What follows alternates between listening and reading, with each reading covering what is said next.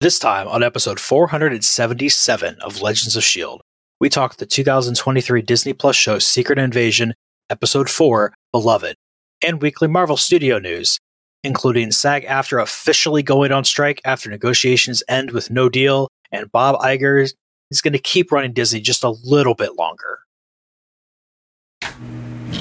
I'm Chris Farrell from the All Things Good and Nerdy podcast, a wacky weekend morning show, part of the Gonna Geek Network, just like the show you're checking out right now. Shows on the network are individually owned, and the opinions expressed may not reflect others. Find other awesome geeky shows over at GonnaGeekNetwork.com. You have been granted clearance by director Alphonso Mack Mackenzie. Stand by for a shield debriefing.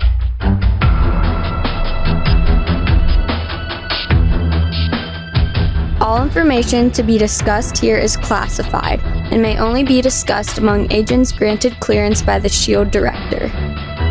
And now it's time for your scheduled debriefing. I'm Agent Lauren. I'm Agent Michelle. And I'm Agent Chris. I'm producer of this show, Director SP. Welcome to Legends of S.H.I.E.L.D. We're a Marvel Comic Universe fan show discussing all the Marvel properties as told on screen by Marvel Studios. The show is recorded on Saturday, July 15th, 2023, live from the Legends of S.H.I.E.L.D. studios and broadcast saber-wide. Come and join our live chat as we record. If you didn't already catch on to it, we love talking about Marvel. Because she's super and everyone's a duper, watching this Luthor makes us real troopers. If you'd like to tell us about your favorite piece of poetry or song, because let's face it, songs are poetry set to music, you can find us at our website, legendsofshield.com. If you want to come sing us your favorite song, maybe we can play it. You know, it depends on if we can get fair use or something like that. But if you want to do that, 844 the bus one. That's 844 843 2871. You can share your favorite poems with us on Facebook on our page, Legends of S.H.I.E.L.D. podcast. You can either link us to some of your favorite poems or show us some of your micro poetry at Twitter at Legends of S.H.I.E.L.D. If you want to do an interpretive dance to your poem, show off all your mad skills there, make sure you tag us when you do it over on YouTube at Gonna Geek. You can share your long form poems on our Discord server at gonnageek.com slash Discord. And remember, Legends of S.H.I.E.L.D. is a proud member of the GonnaGeek.com network. Hey, we got a full house. We got all our agents here today. How's it going, Lauren? You weren't with us last week. You feeling better? Yes, I am. Good. So we're going to talk about the next episode of Secret Invasion. Y'all had a chance to watch it, right? Mm-hmm. Yes. Yes. I need verbal confirmation here. This is an audio medium. All right. So we're going to talk about it. And here we go.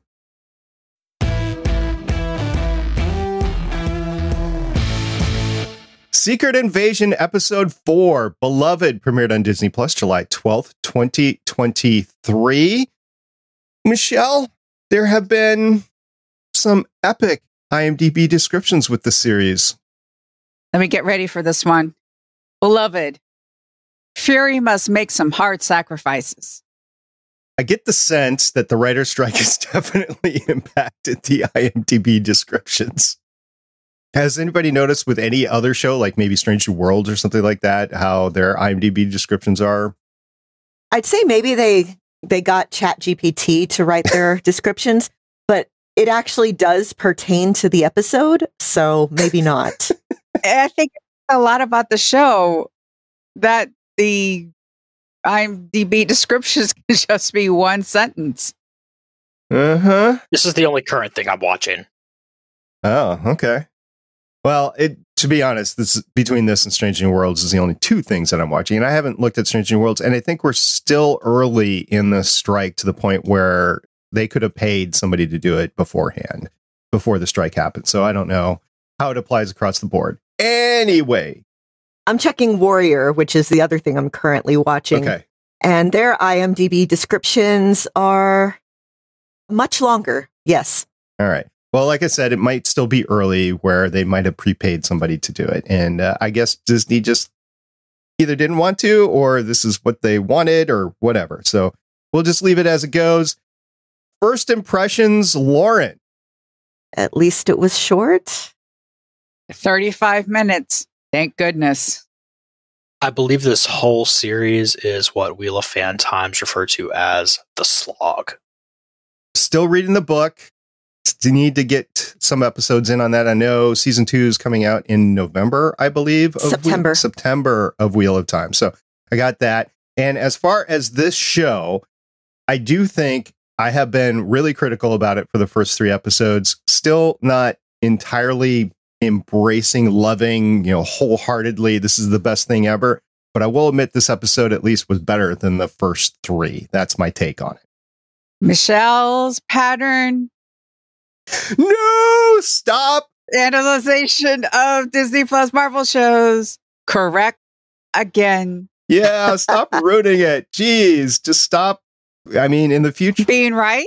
yeah, in Maybe the, they the, should stop being predictable. in the future, you know, maybe we shouldn't look at an episode or a series until it's episode four because we've had this going on. You know, on Twitter, we asked the question, what is your favorite Disney Plus Marvel series, right? And WandaVision came up, What If came up, Falcon the Winter Soldier came up, and those are some of the big things. And I would think on the flip side, you're in the eh, I don't know, Loki, the way it ended, it's like, eh. Although it was interesting throughout, Loki was interesting throughout, and the rest, I mean, we've talked about him already, She Hulk and everything else. It's just, eh. And it's not like we hated She Hulk. We actually enjoyed She Hulk at the beginning. It's the storyline and the ending was just, ugh. I liked it. I liked it a lot more than this. The whole thing, including the ending? Yeah. Okay. There you go. Here is somebody's opinion that is relevant. All right. We're going to start talking about what happened in this episode, in that, oh my gosh, I am so shocked that a person close to the president turned out to be a Skrull and it was Rhodey. Shocked am I. I'm shocked. Shocked. Not that shocked. I think Chris called it last time. I mean, I did, but this was hardly one to be really proud of getting right. So, what struck me on this episode, of course, he had already revealed himself. But when they were fighting at the coming out of the airfield, when they were fighting, Rhodey just he stayed in the car. He's Mhm. got a super suit, right? He, He's just like checking his Twitter. like, dude, get out there, do something. You're bulletproof basically with the suit on, and I know you got to have it with you if you're the true Rhodey. So get out. And he didn't. So if I'm the president, it'd be like, what happened, dude? Why didn't you get out there? Well, I think he wanted either the president killed or captured. And he seems to be more like a manager because he wanted Priscilla. That's the wife's name now. We know really what her name is. It's Priscilla. Thank you, subtitles. And people finally actually saying the name more than once because he wanted her to kill Fury. And then she's like, no. And then he's like, oh, well, then you can really see what I can do, which is blackmail and pay other people to take the blame for killing or not killing the president while I sit with my hangover. And as Lauren said, probably checking the MCU's version of Twitter. Have y'all discussed the actress who plays Priscilla's connection to Sam Jackson yet? Nope. Okay, I wanted to talk about this last week and then wasn't here. So, this actress has actually been in a couple of movies with Sam Jackson before as his character's mother in Unbreakable and Glass. You. We're just going to let that one sit. That's on par with Tom Hanks and not Sandra Bullock. Gosh, what's her name in Forrest Gump? Oh, Sally Field. Sally Field. They actually played romantic interests a few years prior to that. Just saying, it happened. Hollywood is weird when it comes to women. Women can be in their 40s and still it's so weird. Like Denzel Washington was in a movie and his love interest was like old enough to be either his daughter or is almost like his granddaughter. And I think in The Graduate, Dustin Hoffman and Anne Bancroft were like maybe 10 years apart or 12 or mm-hmm. something like that. It's like, good grief, people. Wasn't that kind of the point of the graduate, though?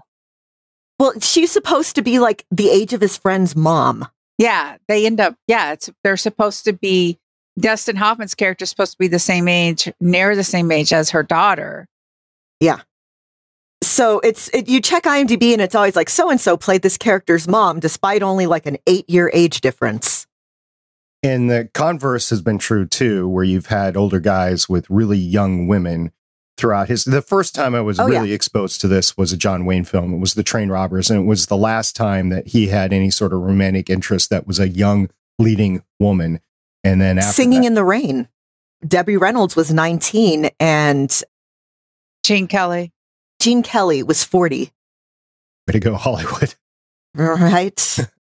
I'm not sure that that was actual Rhodey in the car. I'm not sure that we've actually seen actual Rhodey. I don't think we have. I think he's been a Skrull this whole time. What's really thrown me in this is when he's sitting there with Fury and they bring out the nice fancy whiskey and he he says it's fire. He is the new guy that Gaia brought to the camp. Hmm. I think Rhodey is in one of those strapped things that is feeding everything to whatever the name of the Skrull that's playing him. So we've never seen the real Rhodey in this entire series. I saw when I was checking for episode summaries because I was like, just making sure I didn't miss anything. Because let's be real, I had a really hard time paying attention to the last few episodes. They mentioned somebody mentioned, how long do you think Rhodey's been a Skrull? And their thought was since sometime after Endgame, but before this series. When do y'all think? Well, I know it wasn't during Civil War because that was real Rhodey. He, he got his back broke. They would have been able to in all the well, no, I imaging. it would have been real Rhodey until probably some point after Endgame. I think Was it real Rhodey in Falcon and the Winter Soldier? that's the question. I don't know. Possibly not. I mean, did he show up in the suit? I don't think he did. No, No, he's only been in like, yeah, he was in one episode talking to Sam after they did that whole thing at the museum, right? yeah, Right. something like that. Mm-hmm. I tend to think that was real Rhodey just because of the impactfulness of that scene where Rhodey's talking about the meaning of Sam putting on the cape, so to speak. I think that would have to be real Rhodey and not a Skrull. But maybe, I don't know. So sometime in there. And then the timelines is all wi- wiggly wonkily. You don't know when that happened and when this happened. Maybe we'll find out by Armor Wars. He can be like, "Oh, they grabbed me this time."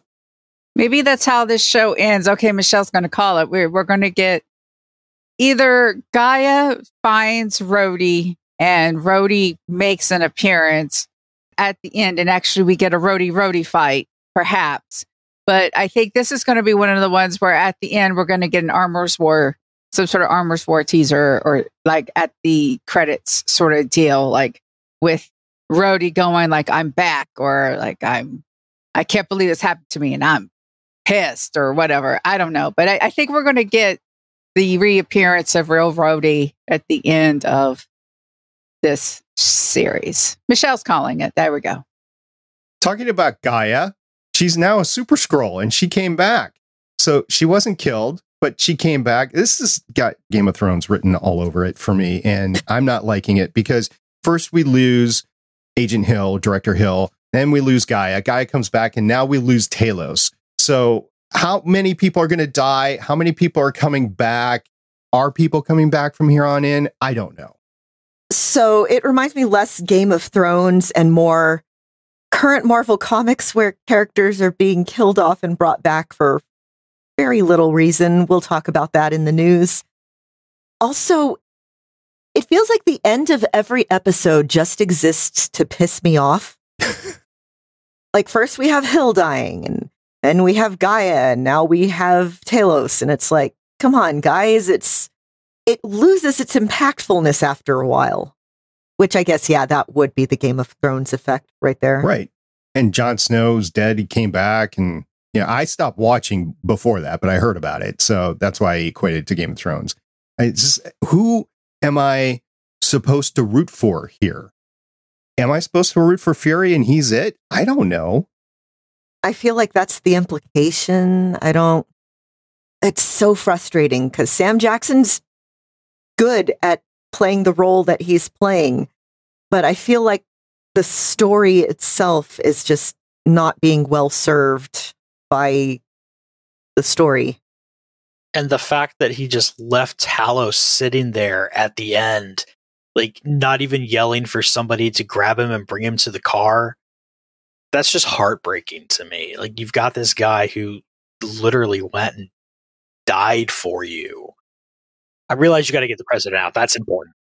And well, it's president greater than Talos. And since Talos isn't a super Skrull, I think he is dead, dead. And I think we're going to get that. Hey, Gaia, your dad got killed by your boyfriend, ex boyfriend, wannabe boyfriend. I do not know. And she's going to be like, oh no, I have to get this is what's finally going to get a spark under my butt. And I'm finally going to do something in these last two episodes. I finally got some notification or some motivation for Gravik in all this because Gaia meets with Talos and he's like, Yeah, I'll tell you what, this is how it's going to end. We're going to do this, this, and this. And then it's going to enable us to stay here. And she just looked at him and was like, You are delusional. And if he has been one of the main reasons why they've been basically placated over the last 20, 30 years, then I can see Gravik's motivation of, yeah, this is not okay. We need to stand up for us. We need to be in our own skin, even if we're on this planet. So I'm starting to see some of the motivation that Talos just was not taking care of his people. He was deferring to the hosts of the planet the entire time, which, you know, isn't bad, but you also have to have the other discussion of how can we start integrating? How can we start having our own colony like the Asgardians? You know, how can we do this? And it never came up. It's very much Gravik has a point, but cool story still murder. I feel like Talos here is being kind of, if you want something kind of contemporary, Talos is very much the centrists in government trying to placate the far weirdos on the other side. And Gravik is, you know, the young current generation who's just been living with this all their life and seeing that nothing gets done and is really upset about it. Which, again, definitely a good motivation the scene with Fury and Priscilla in the kitchen, dining room, whatever, in their little home cabin away from whatever, that was, I think, well done. And I didn't know how that was going to end. You know, when they both had the guns on the table and they were both getting to the point where they were just going to shoot each other, you never knew who was going to shoot who, what was going to come out of that. I thought that was a good scene. Okay. So let me make sure I've got this story straight.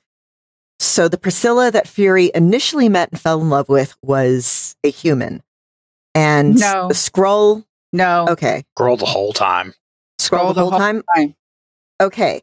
I didn't, because she said that she had replaced the real Priscilla and promised her, like, yeah, I'm going to still be a daughter to her parents and I'm not going to hurt you, which made me assume okay, so was this originally the human Priscilla that he met?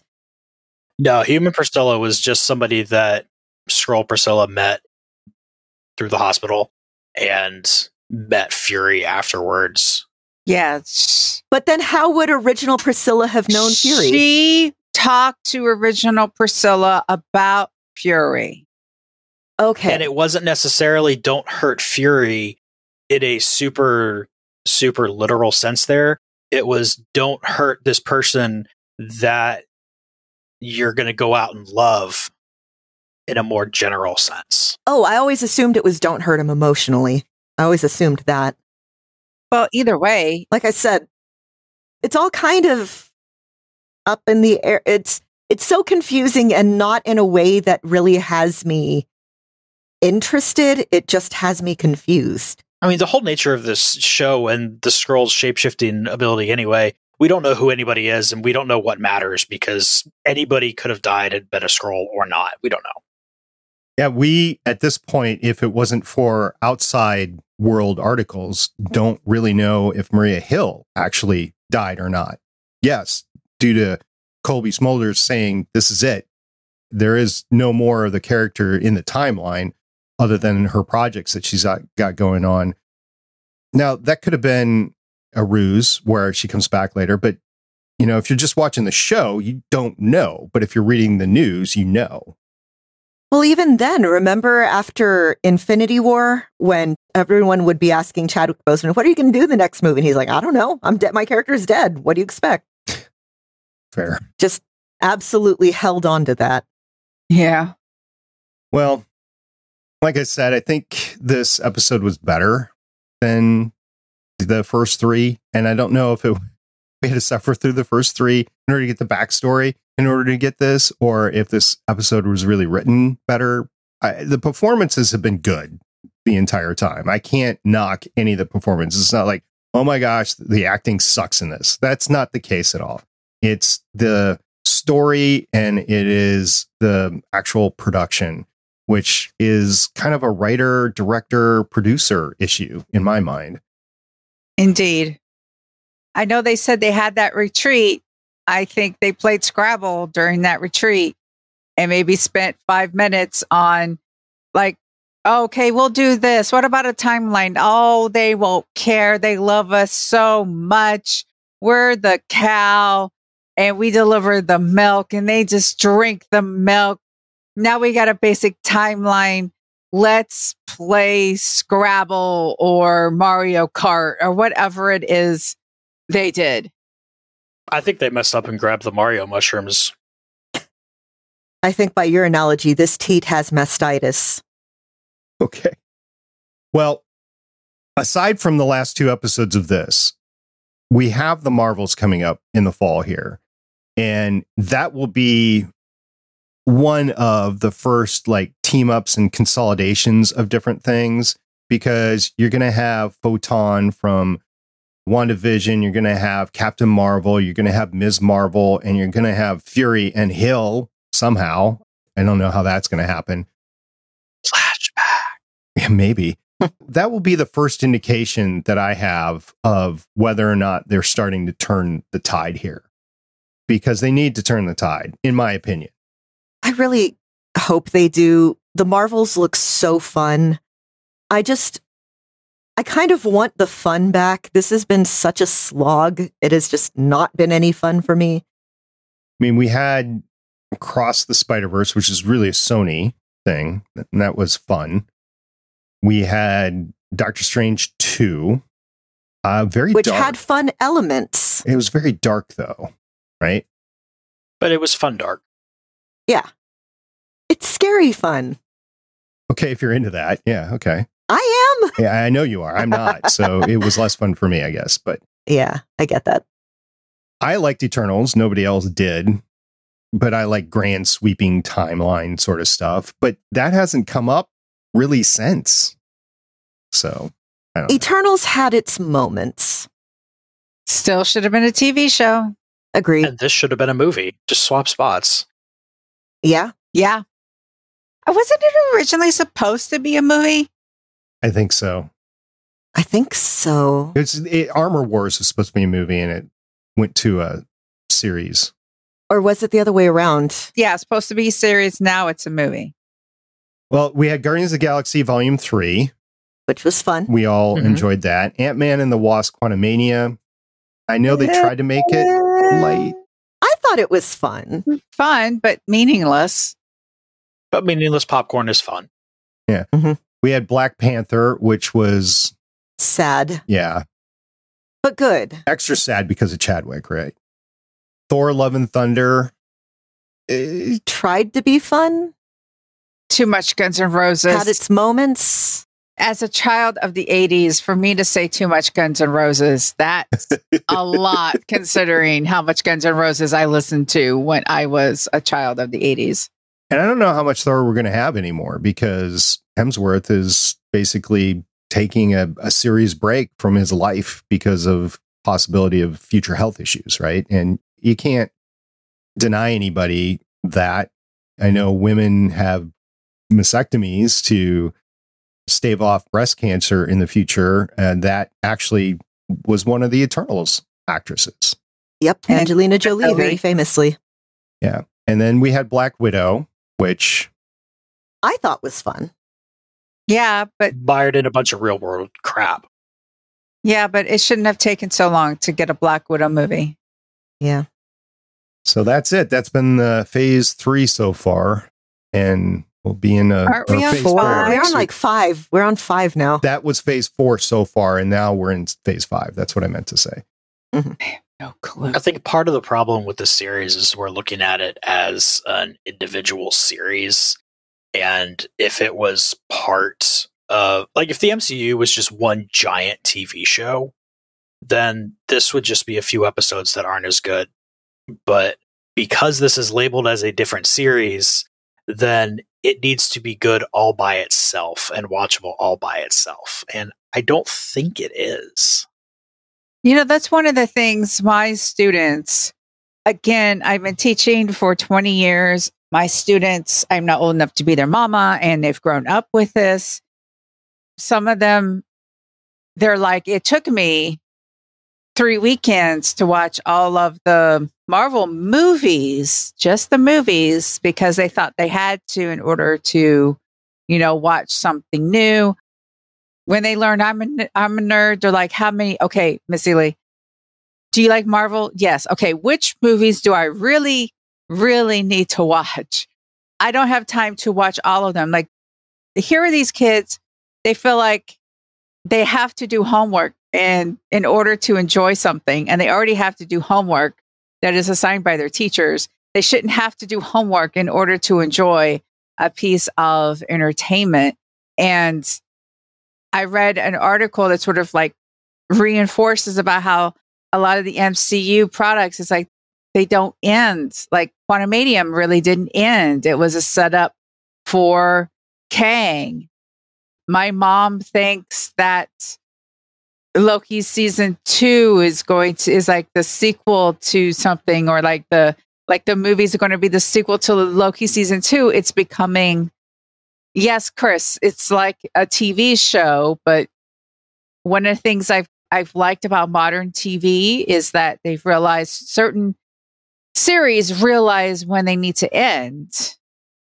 Marvel needs to realize when it can phase this part out and move into a world of mutants and the Fantastic Four.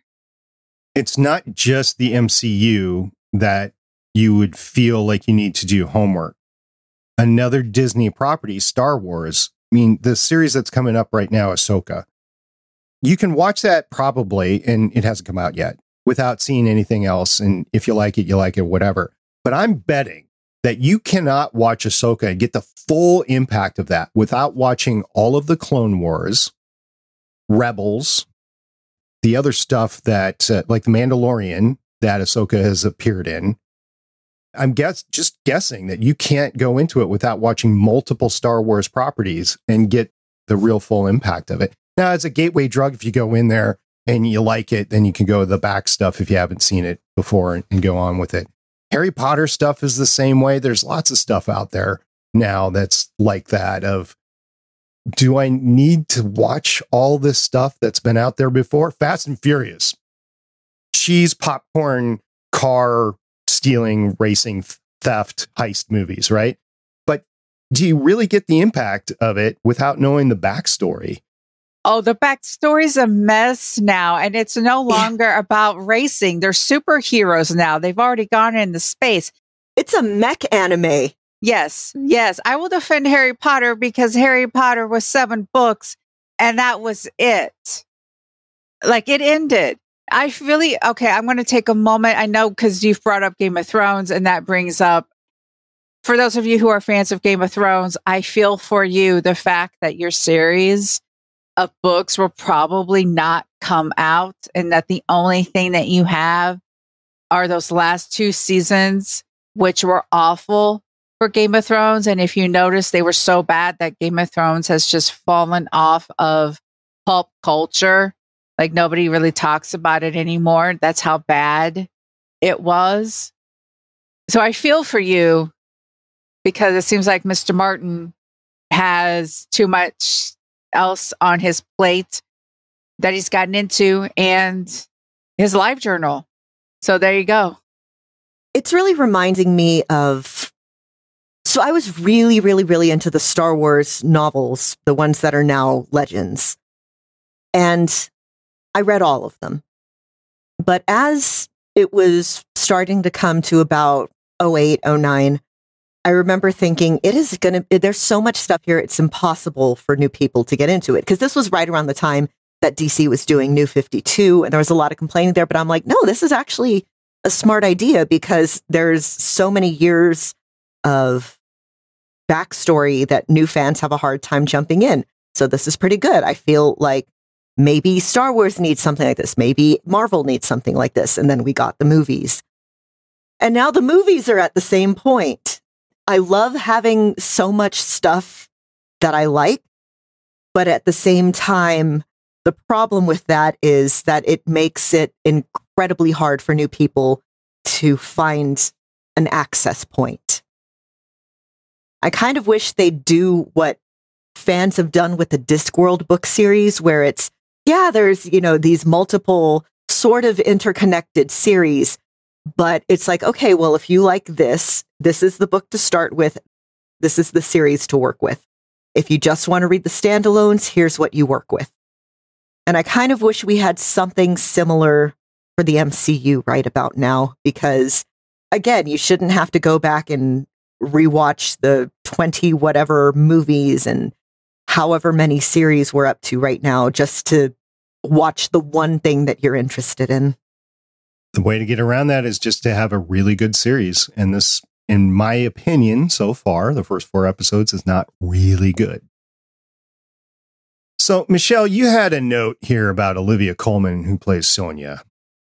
She wasn't in this episode. Boo! She's one of my favorites. She's so good. And the fact that we didn't get her in here, which I think was a great episode to put her in, considering that she got to like slip away and it, maybe Fury's going to meet up with her or something next episode.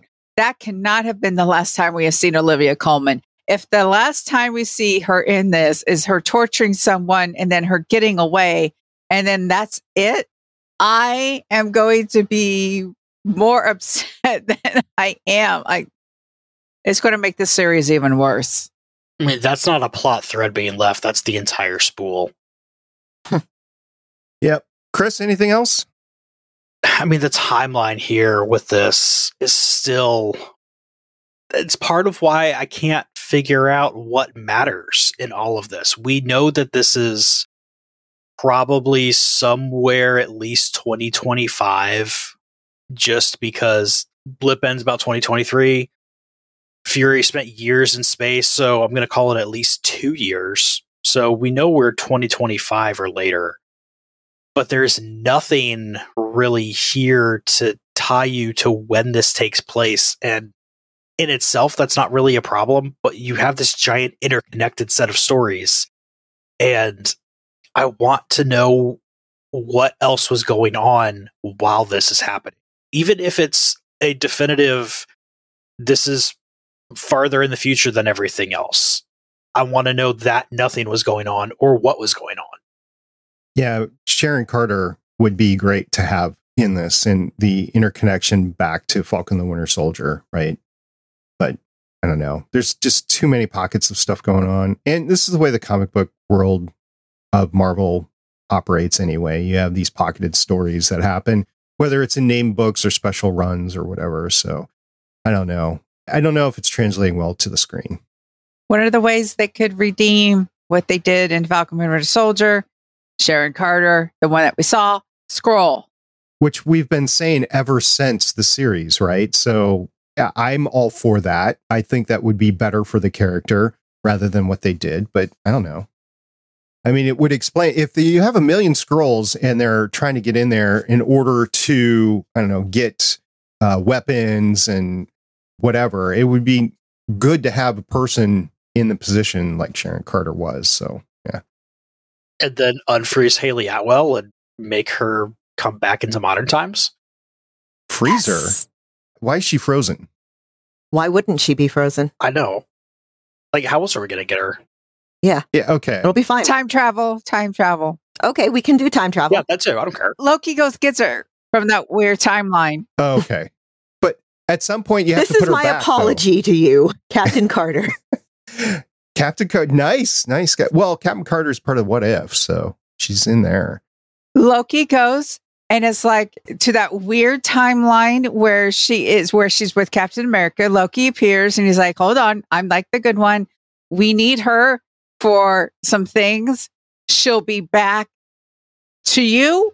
It'll seem like 10 minutes. Go have dinner. She'll go and do some stuff and we'll have her back in time, you know, for, you know, like when dinner should, when you have dinner done, like, so, or something like that.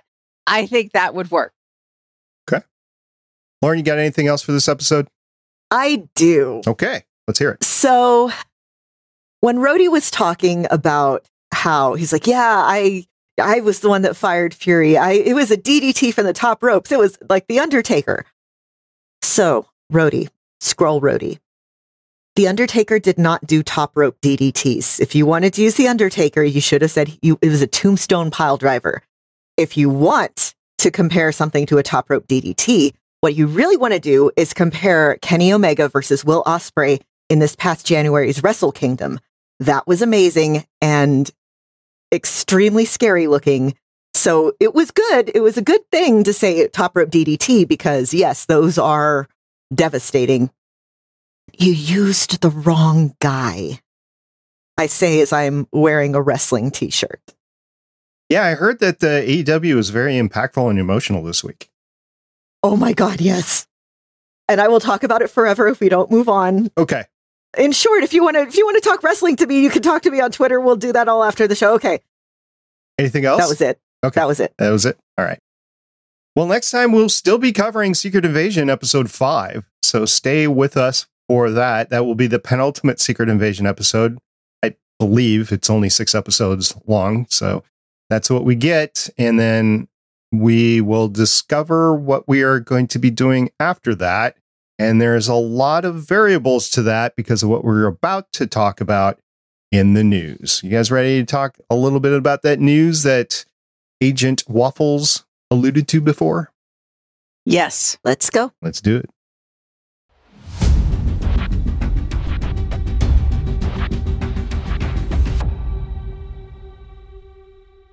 Bob Iger was originally supposed to be running Disney stuff until 2024. But that's not really going to happen anymore because now his contract has been extended another few years and he's going to be doing it through 2026.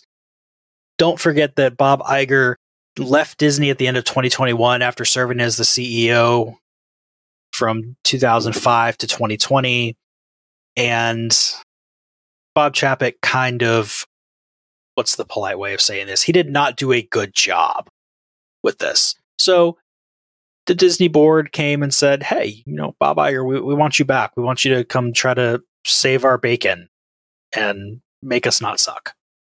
So he did. And now he's going to be here even longer. And we will see what that does with some other news that we will talk about later. Have you guys seen the statements that he's been making about selling off the TV brands? I have not. Yes. So I have brought up in the past the fact that Apple has been interested in buying Disney. They might not want all of Disney. They might just want the TV and film part of Disney. So yes, they could. I don't I haven't seen anything, but I could see this as Iger was brought on for that short interim contract to make the deal with Apple. I think the board now knows it's going to take a little bit longer. So that's why his contract's been extended to 2026. They're still making arrangements. He's making platitudes. There's been announcements. He's stated that he would be interested in selling off the TV properties. I think this is going to be a negotiation. I think it's going to be a negotiation in the press where we're not wittingly knowing what all these statements are really for, but I'm seeing the writing on the wall. Apple is still interested in buying at least the digital properties from Disney. So instead of Disney Plus, we would have Apple Plus? Apple TV Plus, yeah, it exists already. Oh, okay. That's where Foundation is. That's where the morning show is. There's several properties over on Apple TV. They're premium shows, so to speak. They don't do like the fluff shows that you might see on Netflix or whatever. They're they're premium shows. Apple wants to be known as a premium brand, at least for now.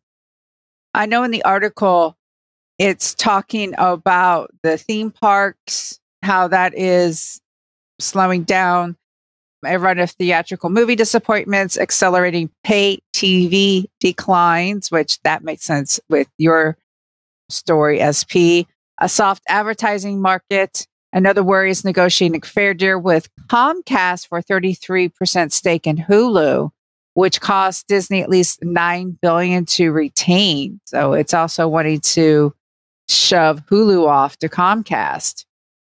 I never would have thought we would have seen the day where Disney wasn't big capital D. Yep, we're running into this issue now, which is why I keep on bringing up that possibility. I'm not going to say it's going to happen 100%, but the possibility of Apple buying the digital products from Disney when it was first floated, everybody's like, this doesn't make sense. Why would Apple want the theme parks? Why would Apple, Apple want all that Disney has? But it would make sense if it was just the, di- the digital stuff.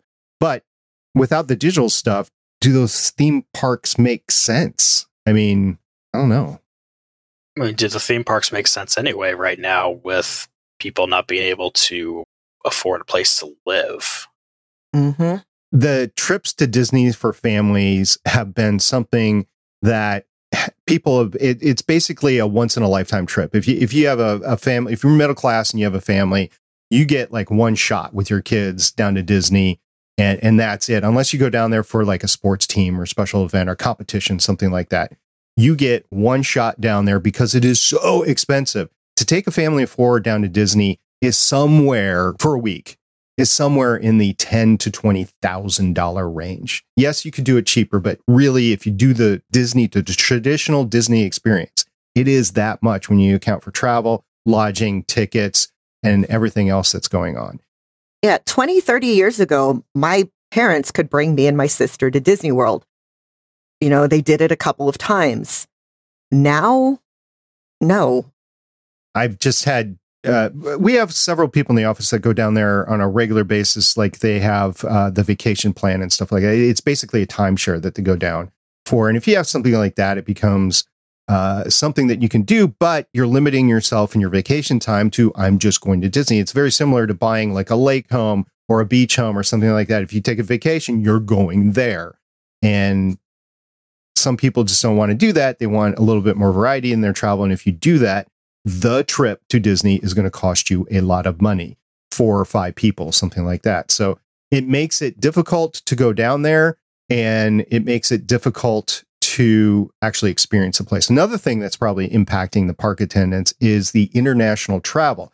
So every time I've been down to Disney, and in my lifetime, I've been down there several times, but every time I go down there, there is a huge international presence. Like people come from all over the world to experience Disney World. I'm talking about Florida, not California because of the global pandemic, people are still afraid to travel and they haven't been able to travel. So the international presence in Florida has been a lot smaller than it has been in the past. So that's probably impacted their park attendance as well.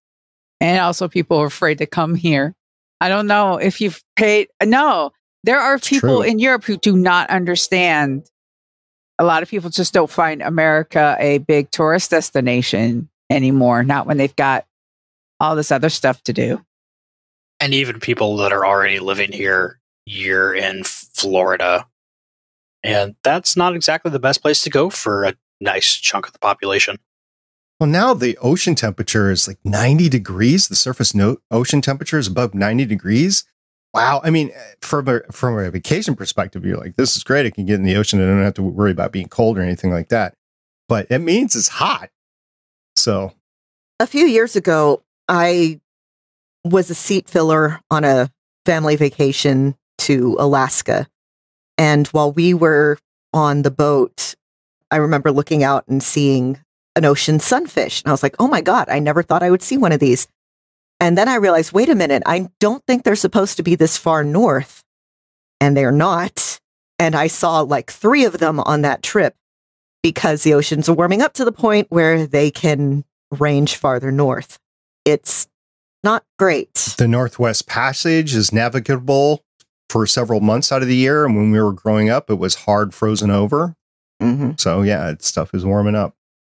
I don't want to get into a climate change argument right now, but Yeah. anyway, Lauren, you have another news story. I do. So it's this is comics news. The Marvel star Iman Vellani is writing or is co-writing a new Ms. Marvel comic. If you've paid any attention to Marvel Comics news in the past month, you know that there was a not very popular decision that was made regarding her character in a Spider-Man comic that she showed up in. Spoiler, they killed her for Peter Parker's man pain. But because this is comics, she's coming back. It's only been like a month. The big revelation from the TV series, remember when they were like, oh, you're a mutant? It's like, well, that's interesting. She's an inhuman, famously in the comics. Well, now she is going to also be a mutant. According to Iman Vellani in an interview from Entertainment Weekly, I want to make it very, very clear that we are not retconning her inhuman origin. That's part of Kamala's identity that Marvel Editorial and myself would very much like to keep and protect, Vellani says. Our book will absolutely reflect all those core themes of identity that the Ms. Marvel comics have consistently explored. Only now there's a whole new label that Kamala has learned to accept, has to learn to accept. It's going to be pretty crazy. So in Marvel Comics, past few years, the X-Men now live on Krakoa, the living island, and have been able to resurrect dead mutants, which, you know, is fine for the people whose favorites have been killed off or are consistently killed off because it means they come back. But it's one of the, again, one of those things where it's like, well, now death is super cheap, even more so than usual in Marvel Comics. It's going to be interesting to see where this goes. As an aside, there was a whole thing a few weeks ago with somebody accusing one of the comics writers, I believe, of assault. And then it turns out, no, this person is kind of an unhinged fan with an obsession with the Inhumans who found out that, oh, they're going to turn her into a mutant and freaked out. And this person has a history of doing stuff like that. So it's kind of upsetting to me that that's on my mind when this this should be this whole interesting character turn, I guess. So you mentioned something interesting that mutants can be brought back, and that's the way that the Marvel comic universe is going forward. And we're dealing with all these deaths in Secret Invasion. And we're talking about Super Skrulls in the case of Gaia Maria Hill. Maybe the reason she comes back is she's a mutant. Okay, if that's how they introduce X-Men into the comics or into the MCU, I'm not sure I'll be happy, but I'll be interested. I mean, they already introduced it with Miss Marvel because she was labeled a mutant already. Yeah. Now the question is, will we get by Polly Wolverine? We better. We better. Did you guys see, and we're going to talk about it in a second, but did you guys see the Deadpool 3 filming picture of Yes. Wolverine with Deadpool? Did you guys see that? Yes. And the right suits and everything. Yeah. Yes, the yellow. Yes, yellow. That does have me excited. Chris, Michelle, any other comments on the uh, Miss Marvel stuff? no. I'm disappointed that I can't see what any of the other covers are besides the A cover right now. But I also know Adam Gorham doing the art. is going to be good. I had him on Play Comics to talk about the Blue Flame, which Vault released a few years ago. The art on that was really good.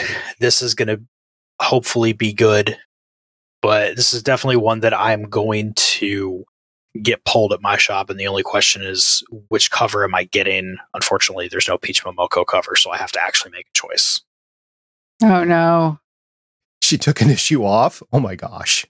I know. She's really good. I like her stuff. All right, Michelle, we've been dancing around it the entire episode. You get to talk about it now. It's official. SAG AFTRA is on strike.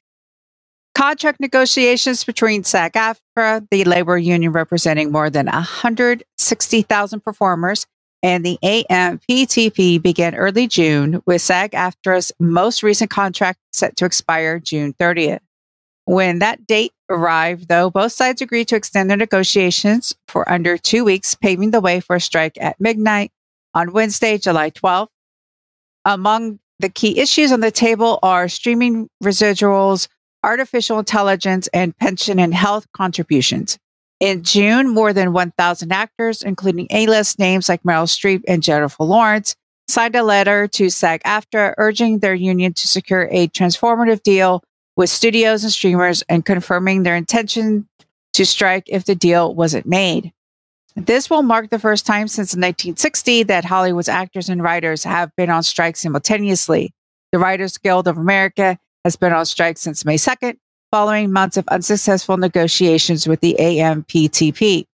With both unions now walking off the job simultaneously, summertime industry events like San Diego Comic Con and the Television Critics Association press tour have been upended, as has the 2023 fall TV season. And I just want to note for perhaps people who don't understand the importance of something like residuals, or for those who are not familiar with how American television works because maybe you are in a different country. Residuals are I'm going to use I'm not going to use the the name of the actor or the TV show because I want to, you know, keep his privacy. When I used to live in LA, I met an actor who was on a successful sitcom back in the late 80s, early 90s, I'm going to say. And he used his pay in order to buy him a home. Now, I've joked about the Hollywood Hills, but it is true. There's the two sides. And he went, Look, when you say you live in the hills, people get impressed. But he just went, Shell, I want you to know I live halfway up and halfway in on the um, valley side, which, but he still lives in hills, meaning, but still meaning his house was fairly reasonable back then, price wise. He was able to keep that home and maintain it because that show had multiple repeats and it went into what something called syndication. So it's shown different channels, different times of the day. And when that happens, actors and writers, they get a piece of that money because advertisements were still being sold. So that's how in the traditional, before we had streaming, you would have television, there would be commercials, people would be making money. The actors and the writers were like, hey, when you sell that show, there's still advertisements and people are still making that money. We deserve a piece of it. And that's why residuals and streaming rights and getting paid for that fairly is important because while he was great on that sitcom, his role was one where he got stereotyped. It still, it wasn't the type of role that made him a superstar. It didn't really open up a lot of doors because of the way the role was. And because of residuals, he was able to maintain his home, maintain his lifestyle, work on independent stuff, and do odd jobs. Without the residuals, he would have lost his home. What's interesting right now, because I was I was talking with mom about this. When you've got, you know, we've talked about like Game of Thrones, it's on my brain. And that has months of production. And we've talked about how Netflix shows have weeks and months of productions people who are below the line, and I'm talking the electrical and the camera and the makeup and the everything, they're having longer times of employment than the writers are. And that's one of the reasons why the residuals are important to writers. It takes a long time to write a script. It takes a long time to lay those foundation. And then when you've got this nice longer production time, I remember when I used to work on like independent things, when people knew something like below, they're called below the line. When they knew something was winding down, they were immediately making phone calls to everybody they knew in order to get another gig. And the prime gig was a TV show because then back then they knew they would have like that 20 the 22 weeks of of work. That was like everyone wanted that prime TV gig. That was the dream. I had an interesting conversation at work because I was talking to a lot of people that just didn't understand everything. And I said the two main reasons why the actors are striking are residuals and AI. And I was trying to explain to because they they are interested, they watch a lot of stuff, but they just didn't know the ins and outs. I said one of the things that the AFTRA was proposing for actors anyway was to bring extras in, second tier characters in, scan them for a day, and then have the rights to that likeness forever. I said, as a working actor, you can't deal with that. You go into a, a production house, you get scanned, and then they can have your AI likeness forever, which means you are not ever needed for another job as long as they can AI put you in. So you have no prospects for future work. And they're like, oh, okay. And then as far as the residuals go, I brought up the specific examples of shows that they were currently watching and said, okay, take a look at Friends or, you know, whatever that you've watched in the past. And you came home in the afternoon and you watched them on syndication, right? Every time that a show is syndicated, the actors and the, the writers, due to previous strikes, they, ha- they get some residuals for it. Maybe not as much as they would like, but they get some residuals off of that because the advertisement dollars that the syndicated channel is being able to put onto it. So they're able to throw some money back for it. That's how they're able to afford it. And that's how they choose a series. Like when I was a kid, Gilligan's Island was on in the afternoon because, well, everybody was watching Gilligan's Island. That was something that they could monetize. With a streaming series, and you take your pick of the streaming series, I brought up WandaVision, I brought up Game of Thrones, I brought up a couple, and I said, once that is on, that's it. You get paid for it being premiered. You never get paid, depending on the contract, I guess, but you never get paid if you're a writer for the residuals of that. If I watch the first episode of the morning show on Apple TV Plus, the people that are behind that aren't going to get residuals from that. They just got a one time paycheck. And everybody's like, oh, okay, well, uh, I can kind of see that now. If they're benefiting from it, then that benefit should shift around. But that is not widely known. So I kind of commend both unions for taking this strike and just enabling the education going on for different people. So that's my standpoint. I have another point, but Chris, what do you have to say?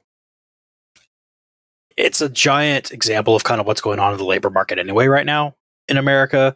And the main criticism I'm hearing is, oh, these actors getting paid millions of dollars. Why are they going on strike? It's like, but no, the vast majority of the actors are not getting paid millions of dollars. It's the same thing as when sports leagues and those players go on strike. Like, yes, you've got your people that are well known household names that are getting paid a ton. And yeah, you know, maybe Aaron Judge doesn't need another few million dollars on his contract, but your career minor leaguers that are getting called up to Major League Baseball level and get that lifetime of health care because they were on a roster for one game.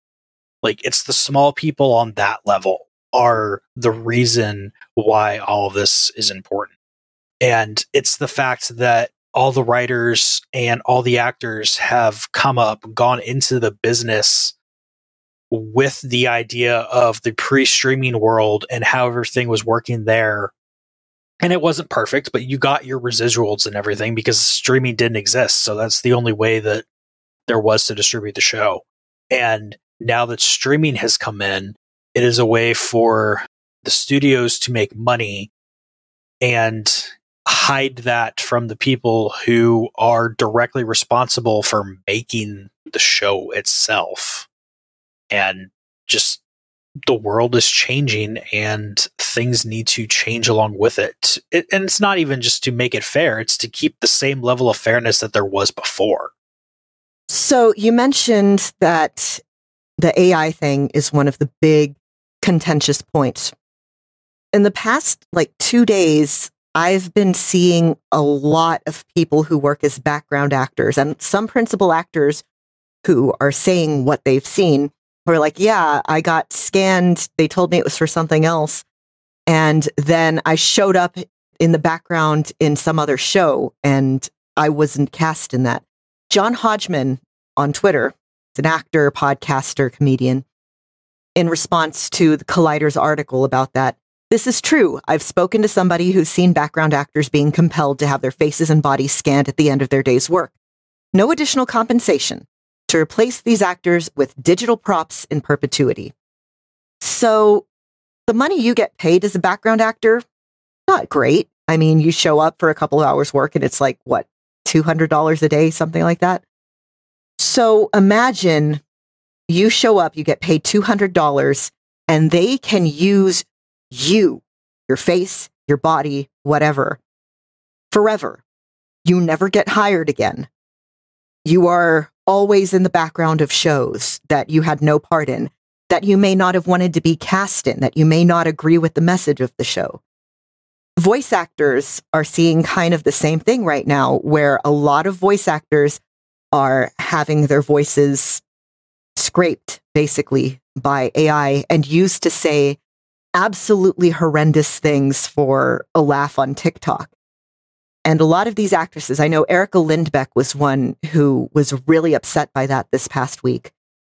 Again, I think I've I've talked before on this show. There are legitimate uses for these programs. A friend of mine doesn't have the use of his hands as much as he used to and still wants to make visual art for himself. So he trained a program on his own work and is like, okay, I can see these things that I see in my head again. This is cool.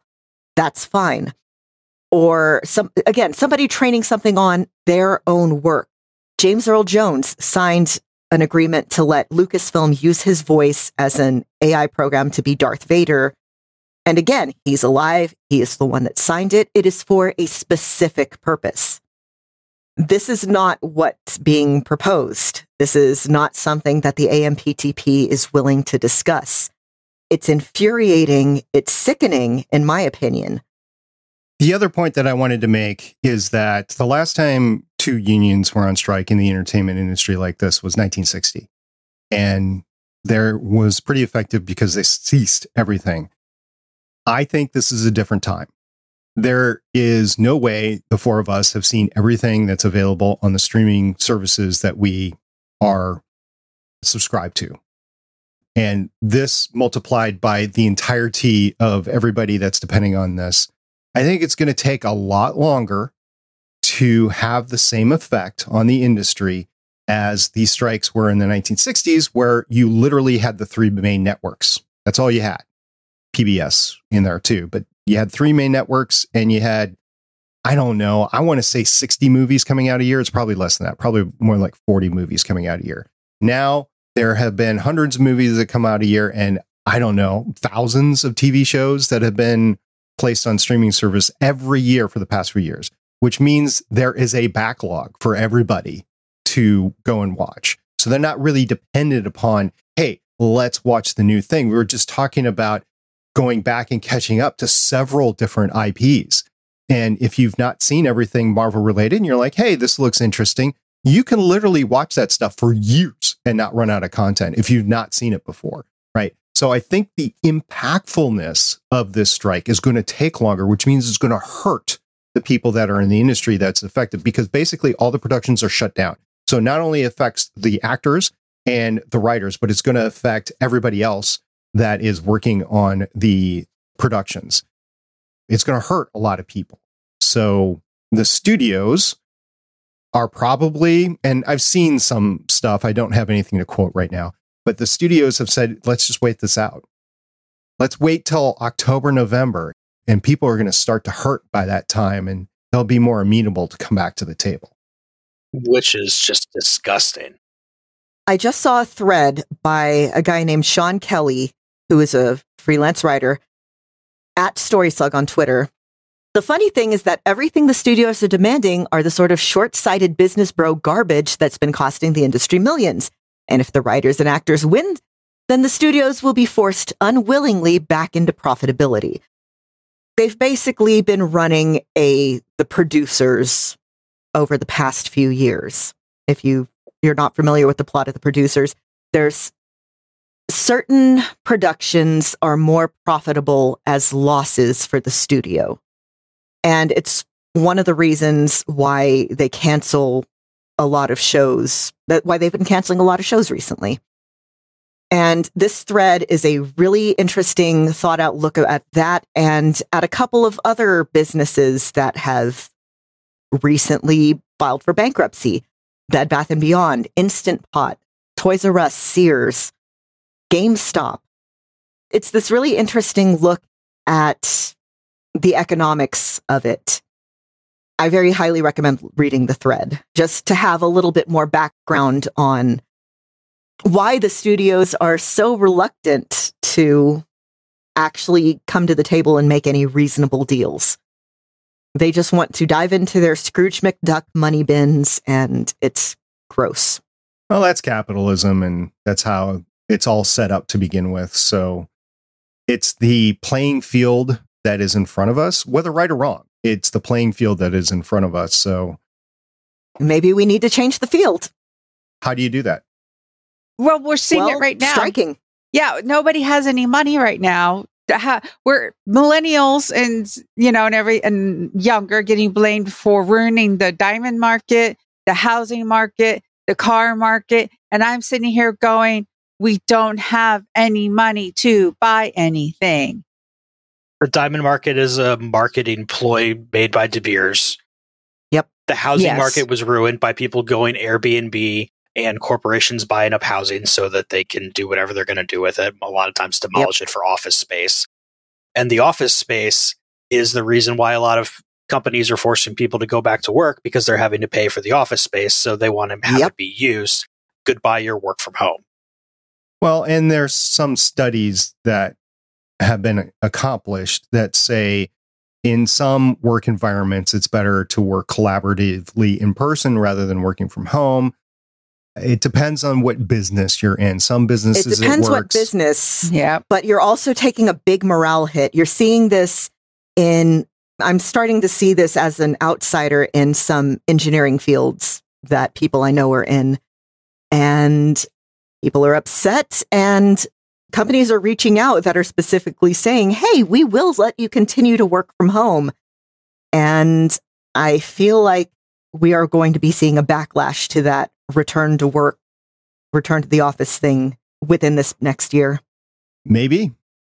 I mean, I've been a my job right now, it definitely does benefit me to be in the office and do things. Like there's no argument there.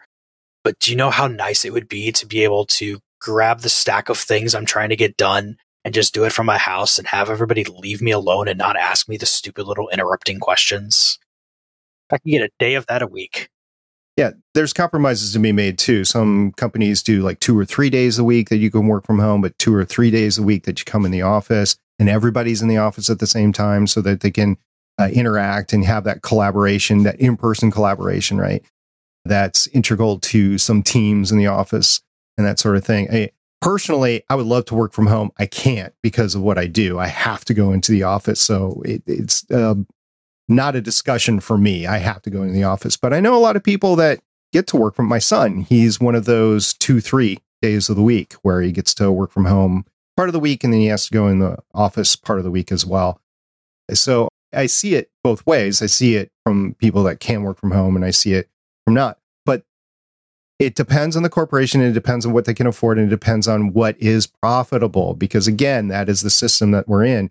And i just don't see a way to really change it. Yes strikes can move benefits and money around to a certain extent but if there's not the money there to begin with then you can't do it. And some industries have money and some industries don't have money. So it, it just if you're in the pharmaceutical industry you kind of have to be in the office to do the experiments on the pharmaceuticals to actually do the production and that sort of thing. You have to. Yes, some sales can be work from home, but they're out of the office anyway.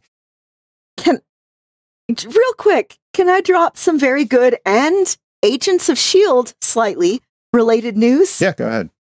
Okay, this is why if you're watching the video, my face just made a face. Possibly my favorite book series ever is a trilogy by the author Bernard Cornwell called, uh, it's the Warlord Chronicles, but the first book is called The Winter King. Well, they dropped a trailer for it. It is, it's an Arthurian legend book, and Iain De Caestecker, who we all might remember from Agents of S.H.I.E.L.D., is in it as King Arthur. Well, Arthur Pendragon. He's not really a king in the series, but Leo as King Arthur. Okay. yes, Leo Fitz is King Arthur. You guys, Leopold. I'm so Fitz. excited. I mean, All if that's right. not perfect casting, I don't know what is. I'm having a hard time looking at it, but Oh, I ooh, keep an eye out. It's going to drop later this year. I'm so excited. Mm, the point of my second point was just to say this is going to go on for a while. It is. I see no indications that this strike's not going to last, which is going to impact TV shows for the fall. It's going to impact movies that come out because everything stopped. Like we were talking about Deadpool 3 and that production before of both Hugh Jackman and Ryan Reynolds in their costume suits walking. That production stopped. Everything stopped. The only things that are going on are educational stuff and some children's animation stuff right now. And that's it because they're covered by different agreements. Yeah, anime dubs are still going forward because most anime dubs are not union. A lot of video games are not union. So, You wouldn't get Across the Spider Verse. That counts too because it's a feature film.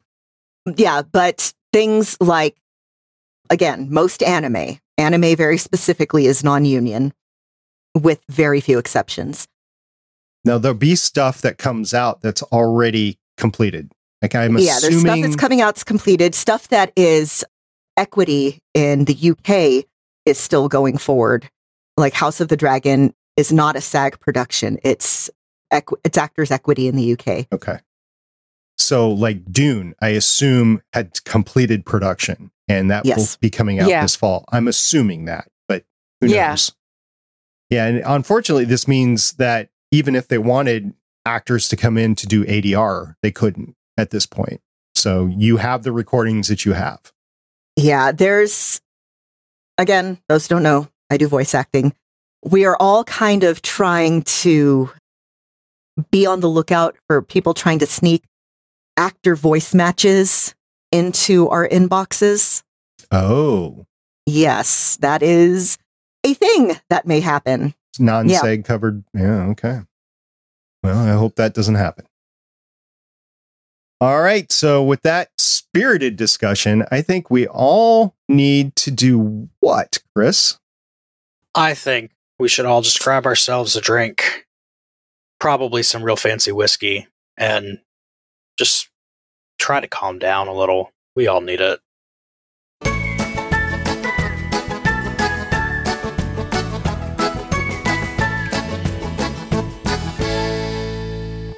Thank you very much for continuing to download and listen to us talk about the latest Marvel Comic Universe property, Secret Invasion. If you like comic book sort of stuff, there's a lot other stuff going on, a lot of other shows going on on the Gonna Geek Network. You have Smoking and Drinking in Space and Smoking and Drinking in Capes covering Heroes. They're in the middle of season three right now, and my condolences to them. you also have the Play Comics podcast by Agent Chris with us here. He will talk about that in a second.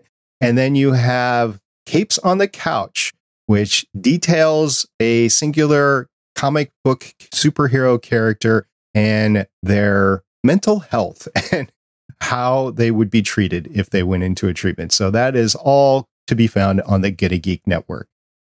Thank you to everyone for listening. If you made it through our discussion, thank you very much. We know there is a lot of things out there to consume, and the fact that you take time to listen to us, even if you're, you know, dusting or doing your laundry at the same time, again, you could still be listening or watching something else. And we appreciate it that you take time to listen to us. And we like it when you interact with us on Twitter and, of course, our Discord. Thank you to my wonderful co hosts for keeping this train going forward at all times. And yeah, just very glad to have y'all listening to us. Let us know what you're thinking of Secret Invasion or of any of the news stories that we've mentioned. Yes, everybody who listens to this, no matter what you're doing while you do it, it's great. And like SP said, if you want to hear people talk about video games based on comics, go check out Play Comics, where we've already had Lauren. We have SP scheduled for an episode, and we're trying to figure out what Michelle's going to come on for. I have some ideas. There's one other podcast on the Gonna Geek Network that I want to mention. It's Adventures in Aurelia. If you like playthrough D&D podcast, Damien over there does a fantastic job of producing it. It is really like an audiobook, the sort of thing that Agent Lauren gets involved in. It is phenomenal. So catch that out at Adventures in Aurelia, found at gonnageek.com. Until next time, I'm Director SP. I'm Agent Lauren. I'm Agent Michelle. And I'm Agent Chris. We'll see everybody next time. Bye. Bye. Bye. Bye. $5,000 bottle of whiskey. Wow. I'd be all over that. Thank you for listening. If you want to leave us feedback, go to gonnageek.com and you will find all our contact information and other shows. You can also visit legendsofshield.com where you'll find our complete archive of podcasts. The music heard on this podcast is by Kevin MacLeod, found at incompetech.com, and also artists on pond5.com and audiojungle.net. The opinions heard on this podcast are those of the individual hosts and do not represent Stargate Pioneer Productions, Legends of S.H.I.E.L.D., or Gonna Geek. Agents of S.H.I.E.L.D. is the property of the Disney Corporation, Marvel Studios, and ABC. No infringement is intended.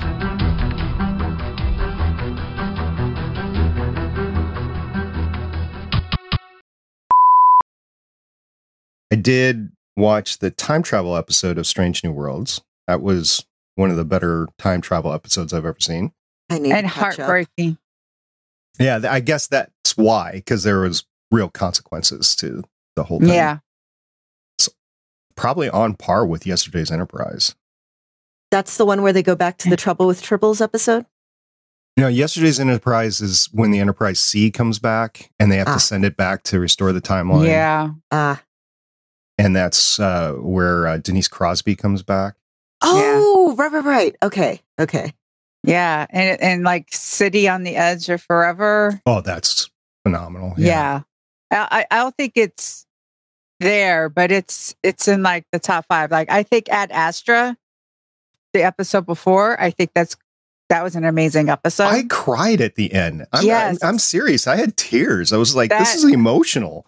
I know a lot of Trek friends. It's like we don't want to say anything too soon, but it's like we we. It's like one of those. It's like you know when we say inner light, Darmok. Mhm. You know, like the mo- moonlight. You know, from DS Nine, Ad Astra from here. It's it's going to be And the meaning of that say, of that Latin is, you know, important and relevant even today to the stars with hardship. yeah. Yeah. Legends of S.H.I.E.L.D. is copyright 2013 through 2023.